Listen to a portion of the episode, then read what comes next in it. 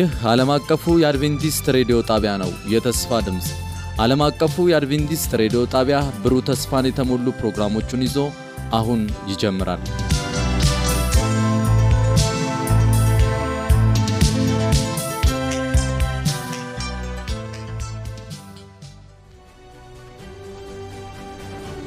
ከአሸናፊዎች በላይ የመነቃቃትና የመለወጥ የወንጌል ጥረት ፕሮግራም ለመጪው አንድ ወር በተከታታይ ከጠዋቱ 12 ሰዓት ተኩል እስከ አንድ ሰዓት በየምሽቱ ከ2 ሰዓት እስከ 2 ሰዓት ተኩል ይተላለፋል። ይህን ዝግጅት በቤተሰብ በቤተ ክርስቲያንና በጎረቤት በመሰባሰብ በመስማት መነቃቃትና ተሃድሶ እንዲሆንላችሁ ሁላችሁም ትባረኩ ዘንድ እናድማችኋለን። ለሚኖራችሁ ጥያቄና አስተያየት በመልእክት ሳጥን ቁጥር 145 በስልክ ቁጥር 0910 82 81 82 ብትደውሉልን ልናስተናግዳችሁ ዝግጁ ነን።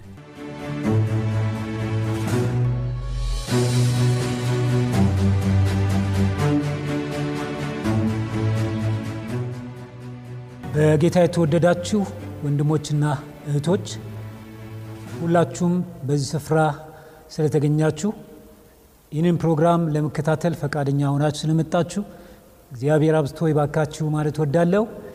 እንዲሁም ደግሞ በየቤቶቻችሁ ሆናችሁ ይህንን ፕሮግራም የምትከታተሉ እናንተንም እግዚአብሔር አብዝቶ ይባርካችሁ ማለት ወዳለሁ። የጠበቀን የከለለን ለዚህም ጊዜ ያደረሰን የሰራዊት ጌታ እግዚአብሔር ስሙ የተመሰገነ ይሁን። በጌታ ተጠብቃችሁ ለዚህ ፕሮግራም የበቃችሁት እናንተንም እንኳን እግዚአብሔር ረዳችሁ ማለት ወዳለሁ። እግዚአብሔር ዛሬም ሊባርከን ፈቅዶ በፊቱ አስቀምጦናል፣ እዚህ ተገኝተናል። ይህንን ያደረገው አምላክ የተመሰገነ ይሁን። ፕሮግራማችን እንደሚከተለው ይሆናል ማለት ነው።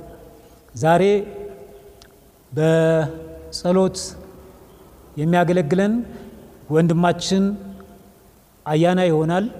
ወንድማችን አያና ሀብታሙ በዚህ በመስሪያ ቤታችን ረዳት ትሬዠረር ሆኖ የሚያገለግለን ወንድማችን ነው። እሱ የዛሬውን ጸሎት ያደርግልናል።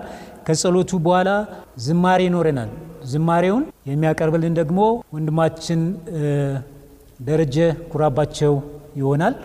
እሱ ዝማሬውን ካቀረበልን በኋላ በቀጥታ ወደ እግዚአብሔር ቃል እናልፋለን። ዛሬም የእግዚአብሔርን ቃል የሚያካፍሉን ፓስተር ተመስገን ቡልቲ ይሆናሉ። እሳቸው በተከታታይ ላለፉት ጊዜያት ያገለገሉን ይገኛሉ። የቀሩትንም ጊዜያት በእግዚአብሔር ቃል ያገለግሉናል። እሳቸውን ከመዝሙር በኋላ እናዳምጣለን ማለት ነው። እነዚህን ሁሉ ፕሮግራሞች ስናደርግ እግዚአብሔር በመንፈሱ በመገኘት በመካከላችን በመሆን ሁላችንንም ይባርከን ዘንድ ፈቃዱ ይሁን። ጌታ ሁላችሁንም ይባርክ። ሕያውና ዘላለማዊ አባት ሰማይና ምድርን በቃልህ ስትዘረጋ ሳለ ማንም መካሪም ሆነ አማካሪ የሌለህ ብቻህን ትልቅ የሆንክ ብቻህን አምላክ የሆንክ። ከመጀመሪያው የመጨረሻውን የምትናገር ከመጨረሻውም ሆነ መጀመሪያ የነበረውን የምትናገር። አልፋና ኦሜጋ የዘላለም አምላክ ዛሬ በፊትህ ቀረብን።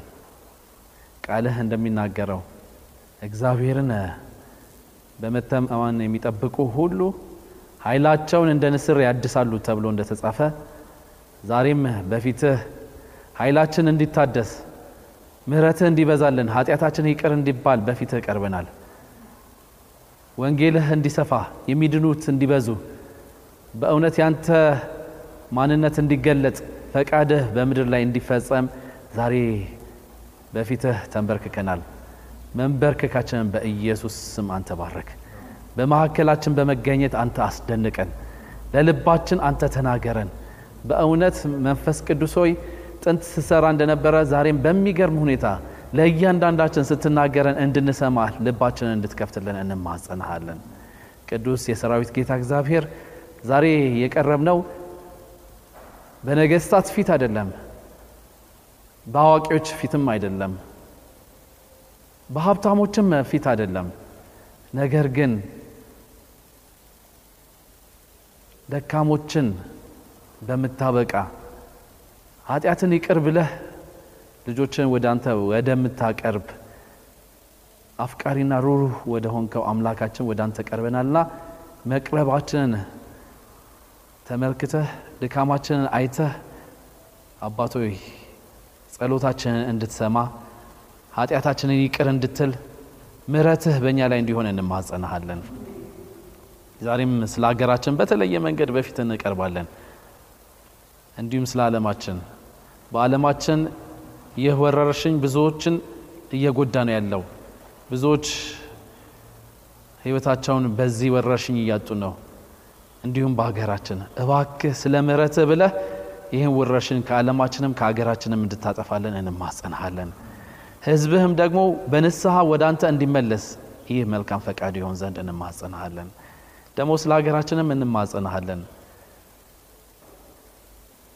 ገበሬው አርሶ ጉልበቱን አንጠፍጥፎ ያንተ ምሕረትና በረከት ሽቶ የዘራበትን በሚያጭድበት ወቅት አንበጣ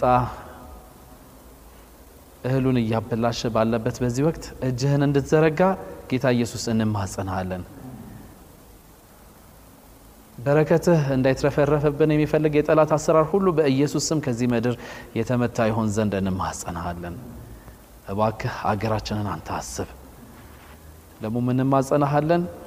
ከሁሉም በላይ ሕይወታችንን እንድታዘጋጅ ለምጻትህ ለዳግም መገለጥህ ስትገለጽም ሳለ ደግሞ ከነ ድፋችን ከነ ቆሻቻችን ሳይሆን በኢየሱስ ደም ተሸፍነን ለጽድቅህ በቅተን በደስታ ከሚቀበሉ ወገኖች መካከል እንድንሆን እንድትረዳን በኢየሱስ ስም እንማጸንሃለን። በዚህ የተንበረከክነው ሆነ በቤታቸው በቴሌቪዥን የሚመለከቱትን ወይም በተለያዩ ቻናሎች የሚመለከቱትን ሁሉ እንድትባረክ ዛሬ ደግሞ በተለየ መንገድ ተናጋሪ ባሪያህን በመንፈስ ቅዱስ እንድትሞላ ልባችንን ደግሞ ወደ አንተ እንድታቀርብ እንማጸናለን። ጊዜና ሰዓቱን ተረከብ፣ ኃጢአታችንን ይቅር ብለን በሁሉ ክብር ልጅ በኢየሱስ ስም ጸሎታችንን ስማን። አሜን።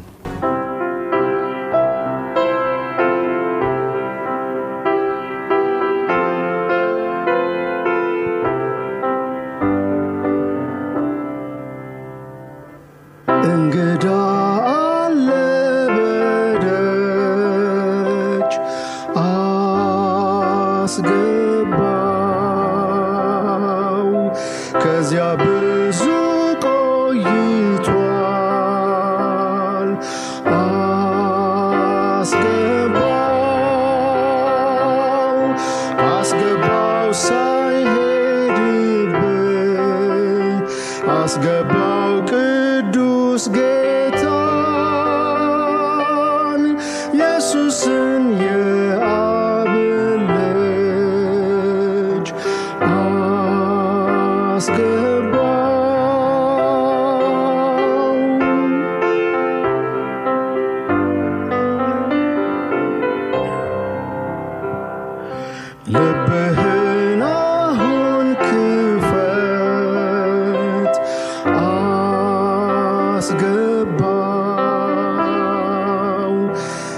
Is a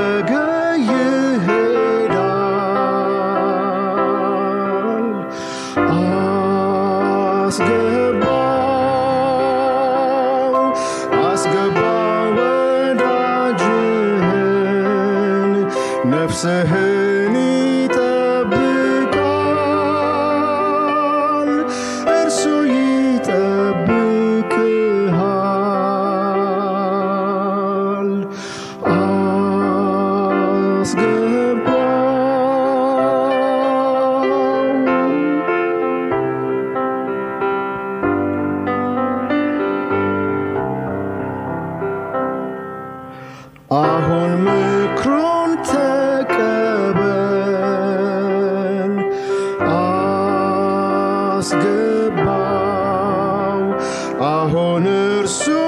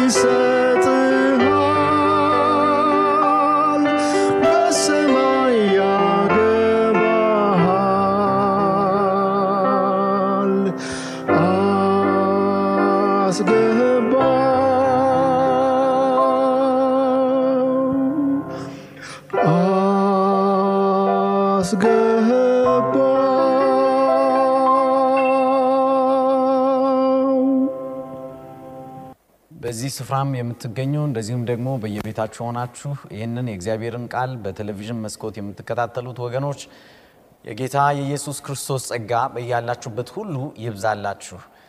ይሄ ፕሮግራም ለ14 ቀናት እያካሄድን ያለን የወንጌል ጥናት ነው።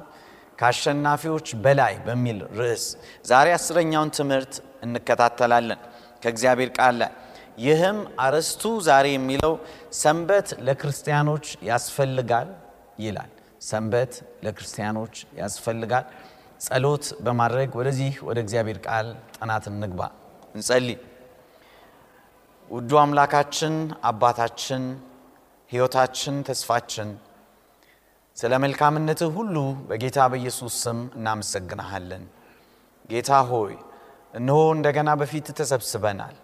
እንድትባርከን፣ እንድትናገረን፣ እንድትቀድሰን ጌታ ሆይ ወደ አንተ እንድታስጠጋን እለምናሃለው። ቃልህ በመንፈስ ቅዱስህ በኩል እንዲነገረን፣ እንዲያንጸን፣ እንዲያሳድገን፣ ከአንተ ጋር እንዲያጣብቀን ፈቃድ ይሁን። ይህን ቃል የሚሰማ ሁሉ በመንፈስ ቅዱስ ይነካ። እኔን ደግሞ ተቆጣጠረኝ። በሕይወቴ ስናገር እያንዳንዱ ቃል ለአንተ ክብር ይሁን። በጌታ በኢየሱስ ስም አሜን። ሰንበት ለክርስቲያን ያስፈልጋል። ይህ የብዙ ሰው ጥያቄ እንደሆነ አስባለሁ። አንዳንድ ሰዎች አያስፈልግም ይላሉ። አንዳንድ ሰዎች ደግሞ ያስፈልጋል ይላሉ። መጽሐፍ ቅዱስ ምን ይላል? የእግዚአብሔር ቃል ምን ይላል? ይህን ነው ዛሬ አብረን የምንመለከተው ወገኖቼ። እግዚአብሔር በኢሳይያስ ምዕራፍ 58 ከቁጥር 13 እስከ 14 እንዲህ የሚል ቃል ሰጥቶናል። ኢሳይያስ ምዕራፍ 58 ከቁጥር 13 እስከ 14 እግሮችህ ሰንበትን እንዳይሽሩ ብታሳርፍ በተቀደሰው ቀኔ የልብህን ባታደርግ ሰንበትን ደስታ የእግዚአብሔርን ቅዱስ ቀን የተከበረ ብለህ ብትጠራው በገዛ መንገድህ ከመሄድ እንደ ፈቃድህ ከማድረግና ከንቱ ንግግር ከከንቱ ንግግር ብትቆጠብ በዚያን ጊዜ በእግዚአብሔር ደስ ይልሃል። በምድር ከፍታዎች ላይ እንድትጋልብ የአባትህን የያዕቆብን ርስት እንድትጠግብ አደርግሃለሁ። የእግዚአብሔር አፍ ይህን ተናግረዋል ይላል።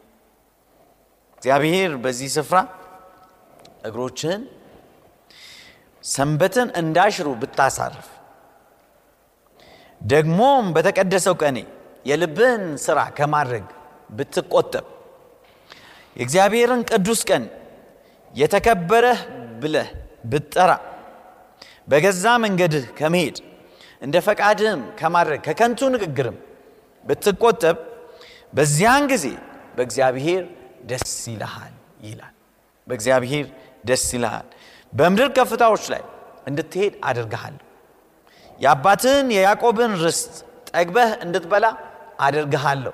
ይህን የእግዚአብሔር አፍ ተናግረዋል ይላል። የሰው አፍ አይደለም፣ የእግዚአብሔር አፍ ነው የተናገረው። እግዚአብሔር ደስተኞች እንድንሆን ይፈልጋል። በእርሱ እንድንታመን ይፈልጋል። በእርሱ ላይ እንድናርፍ ይፈልጋል። እግዚአብሔር እንድናርፍ እንድንደሰት ከሚፈልግባቸው መንገዶች አንዱ እግዚአብሔር በሰጠው የሰንበት ቀን እንድናርፍ ነው። ያን ቀንም ደስታ፣ ፍስሐ ብለን እንድንጠራው ይህ በዓለማችን በአብዛኛው ሰው ዘንድ በዚህ መልኩ እየታየ አይደለም። እግዚአብሔር በዚህ ስፍራ ሰንበቴን ብታከብሩ አለ፣ አንድ በእኔ ደስ ይልሃል፣ እውነተኛ ደስታን ታገኛላችሁ አለ። ሁለተኛ በምድር ከፍታዎች ላይ አወጣሃለሁ፣ አከብረሃለሁ አለ። አከብረሃለሁ። በሦስተኛ ደረጃ ላይ እኔ የአባትህን ርስት የያዕቆብን ርስት እንድትበላ አድርግሃለሁ አለ። ይህ ማለት ምን ማለቱ ነው? አንድ የመጽሐፍ ቅዱስ ተንታኝ እንዲህ ሲል ተናገረ። ይህ ማለት የያዕቆብን ርስት አበላሃለሁ ማለቱ የባህሪ ቅድስናን እሰጥሃለሁ፣ የጤና በረከትን እሰጥሃለሁ፣ የአእምሮ ልዕቅናን እሰጥሃለሁ፣ በእርሻና በእንስሳት እርባታ የተባረክ ትሆናለህ፣ ክህሎት እንዲኖርህ እባርክሃለሁ፣ እንድትበለጽግ እባርክሃለሁ፣ በአሕዛብ መካከል እንድትባረክ እንድትፈራ አደርግሃለሁ ማለት ነው ብሎ ይተረጉማል። ለምንድን ነው መጽሐፍ ቅዱስ ስለ ሰንበት እንዲህ ከፍ አድርጎ የሚናገር? ይህን ጥቅስ ገና ሳነብ አንዳንዶቻችሁ ይሄማ እያነበብክ ያለኸው ከብሉህ ክዳን ውስጥ ነው፣ አሁን ደግሞ ያለነው በአዲስ ክዳን ዘመን ነው እያላችሁ እንደሆነ እርግጠኛ ነው። ይሄማ ያለፈ ሕግ ነው። አሁን በክርስቶስ አርፈናል፣ በዛ እረፍት ውስጥ ነው ያለ ነው ብላችሁ የምታስቡ ሰዎች እንዳላችሁ አውቃለሁ። ትክክል ነው። በክርስቶስ ኢየሱስ አርፈናል። አንዳንድ ሰዎች የሰባተኛ ቀን አድቬንቲስት ቤተ ክርስቲያን ሕግን በመጠበቅ ለመዳን ትሞክራለች ወይም እንደዛ ታስተምራለች ብለው ይናገራሉ። ወገኖች ይህ ፍጹም ስህተት ሰሞኑን ይህንን የመጽሐፍ ቅዱስን ትምህርት ስትከታተሉ የነበራችሁ ካላችሁ የምንድነው በክርስቶስ ኢየሱስ ጸጋ እንጂ በማንኛውም መልካም ስራችን እንዳልሆነ ሕግን በመጠበቅ መዳን እንደማንችል ደግመን ደጋግመን ተናግረናል። ይህ የሰባተኛው ቀን አድቬንቲስት ቤተ ክርስቲያን አቋም ነው። አስተምሯም ይሄ ነው። ይሁን እንጂ ስለ ሰንበት መጽሐፍ ቅዱስ የሚለውን ደግሞ ማወቅ አለብን። ወንድሜ እከሌ ስላለ ሳይሆን እከሊት ስላለች ሳይሆን እኔ የወንጌል ሰባኪ ነኝ ፓስተር ነኝ ስላልኩኝ ስለምል ሳይሆን ወይም ሌላ ፓስተር ነኝ የወንጌል ሰባኪ ነኝ የሚልህ ሰው ስላለ ሳይሆን የእግዚአብሔር ቃል ምን ይላል የሚለውን መፈተሽ ያስፈልጋል። መጽሐፍ ቅዱስ ስለ ሰንበት ምን ይላል? ሰንበት በእውነት ለአይሁድ ብቻ የተሰጠ ነው? ለክርስቲያኖች ያስፈልጋል? እስቲ ወደ መጽሐፍ ቅዱሳችን እንሂድ። በመጀመሪያ ደረጃ ሰንበት የተሰጠው ከዘፍጥረት ጀምሮ ነው ወገኖች። እግዚአብሔር በስድስት ቀናት ፍጥረትን ሁሉ ፈጥሮ ጨረሰ። በሰባተኛው ቀን ምን እንዳደረገ ከመጽሐፍ ቅዱስ ላይ ከዘፍጥረት ምዕራፍ ሁለት ላይ እንድንመለከት እፈልጋለሁ። ዘፍጥረት ምዕራፍ ሁለት ከቁጥር ሁለት ጀምሮ እግዚአብሔር ይሠራ የነበረውን ሥራ በሰባተኛው ቀን ላይ ፈጽሞ ነበር። ስለዚህ ከሠራው ሥራ ሁሉ በሰባተኛው ቀን አረፈ። እግዚአብሔር ሰባተኛውን ቀን ባረከው፣ ቀደሰውም። ካከናወነውም የመፍጠር ሥራው ሁሉ ያረፈው በሰባተኛ ቀን ነውና ይላል። እግዚአብሔር አምላክ ሰማይና ምድርን በስንት ቀን ፈጠረ ይላል? በስድስት ቀን። ይህ ነገር ቀላል አባባል ሊመስላችሁ ይችላል ለአንዳንዶቻችሁ። ዛሬ ዓለም ይሄን አታምኑ አሉ የሚባሉ ሳይንቲስቶች በፍጹም ይሄን አይቀበሉ። የእግዚአብሔር ቃል የሚናገረውን ከመቀበል ይልቅ አንድ ሰው ያመጣውን ንድፈ ሐሳብ theory ዓለም ሁሉ ተቀብሏል። ዛሬ የዝግመተ ለውጥ theory፣ የ evolution theory ዓለም በሙሉ ተቀብሏል። ማንኛውም ሳይንስ ውስጥ ገብተዋል ወገኖች። ነገሮችን ለማብራራት ሲሞክሩ ወደ ምንጩ ለመሄድ ሲሞክሩ ሳይንቲስቶች ያለፈው ዝግመተ ለውጥ ምንድን ነው ያደረገው ብለው ነው የሚሉት። ወገኔ ይቺ ምድር የተፈጠረችው በድንገት አይደለም፣ በዝግመተ ለውጥ አይደለም። እኔ የተፈጠርኩት በዝግመተ ለውጥ አይደለም። አንቺ የተፈጠርሽው በዝግመተ ለውጥ አይደለም። ከትል አይደለም የመጣሽው፣ ወይም ደግሞ ከዝንጀሮ አይደለም የመጣሽው፣ ወይም ከአሳ አይደለም የመጣው። እግዚአብሔር አምላክ የሰማይ የምድር ፈጣሪ ዛሬም ሕያው የሆነ ጌታ በመልኩ በአምሳሉ ፈጠረን ይላል ቃል።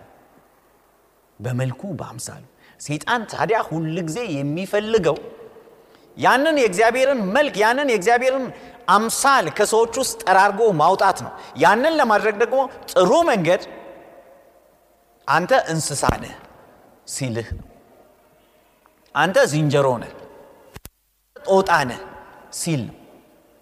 ያኔ እንስሳ ከሆንክ የፈለግከውን ማድረግ ትችላለህ ማለት ነው። የፈለግከውን መገዳደል ትችላለህ ማለት ነው። evolutionary theory ወይም ደግሞ የዝግመተ ለውጥ ንድፈ ሀሳብ የተመሰረተው survival of fittest በሚል አመለካከት ላይ ምን ማለት ነው?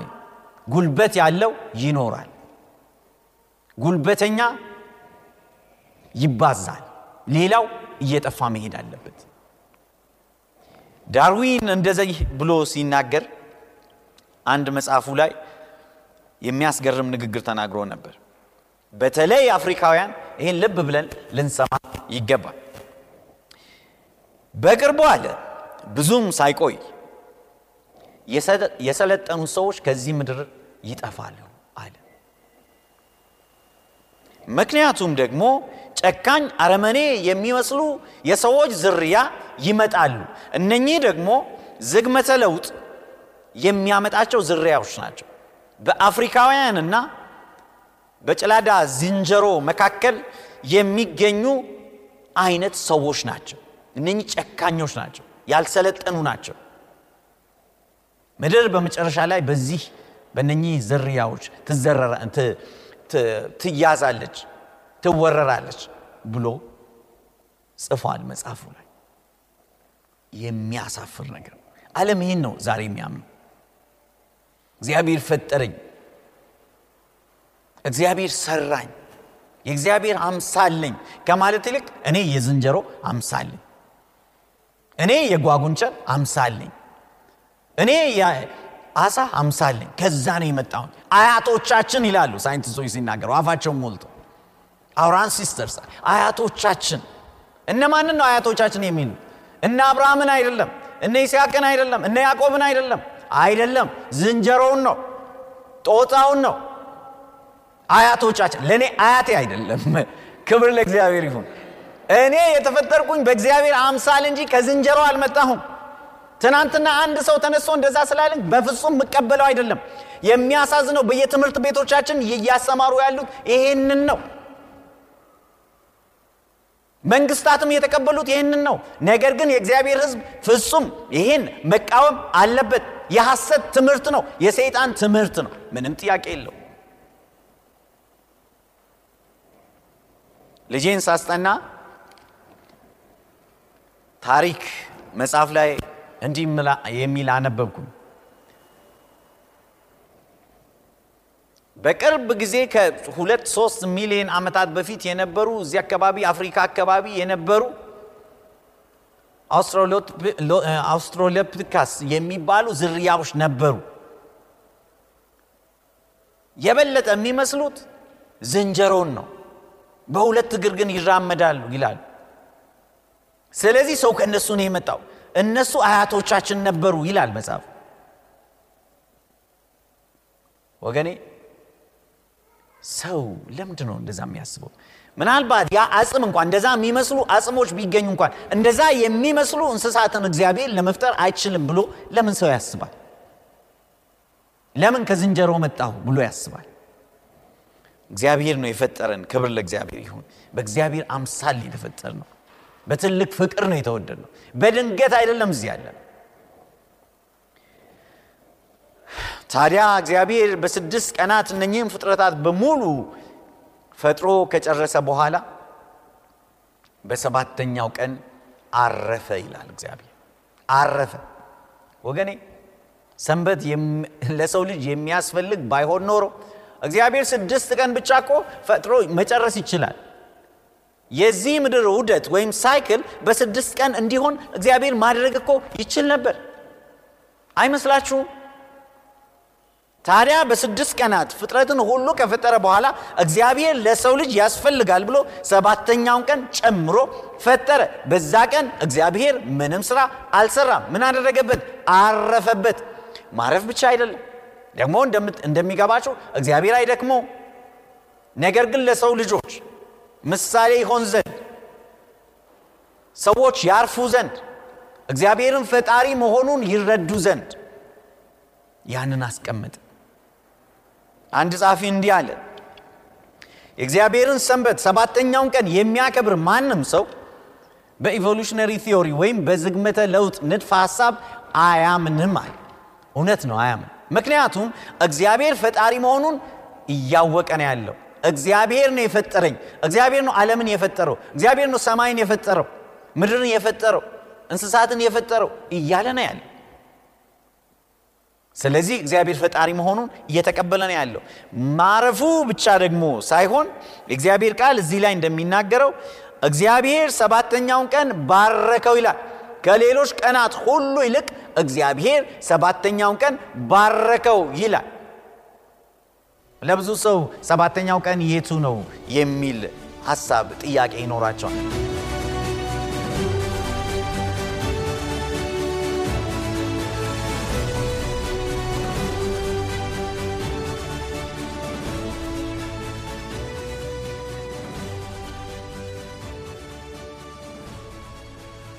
በነበረን ቆይታ እንደተባረካችሁ ተስፋ እናደርጋለን። ቀጣዩን ክፍል ይዘን እንደምንቀርብ ቃል እንገባለን። ለሚኖራችሁ ማንኛውም አስተያየት የስልክ መስመራችንን 0115511199 የውስጥ መስመር 242 ወይም 243ን መልእክት ሳጥን ቁጥራችንን ዓለም አቀፍ አድቬንቲስት ሬዲዮ የፖስታ ሳጥን ቁጥር 145 አዲስ አበባ በማለት ደውሉልን፣ ጻፉልን ስንል ልናስተናግዳችሁ በደስታ በመጠባበቅ ነው። ጌታ ኢየሱስ ይባርካችሁ።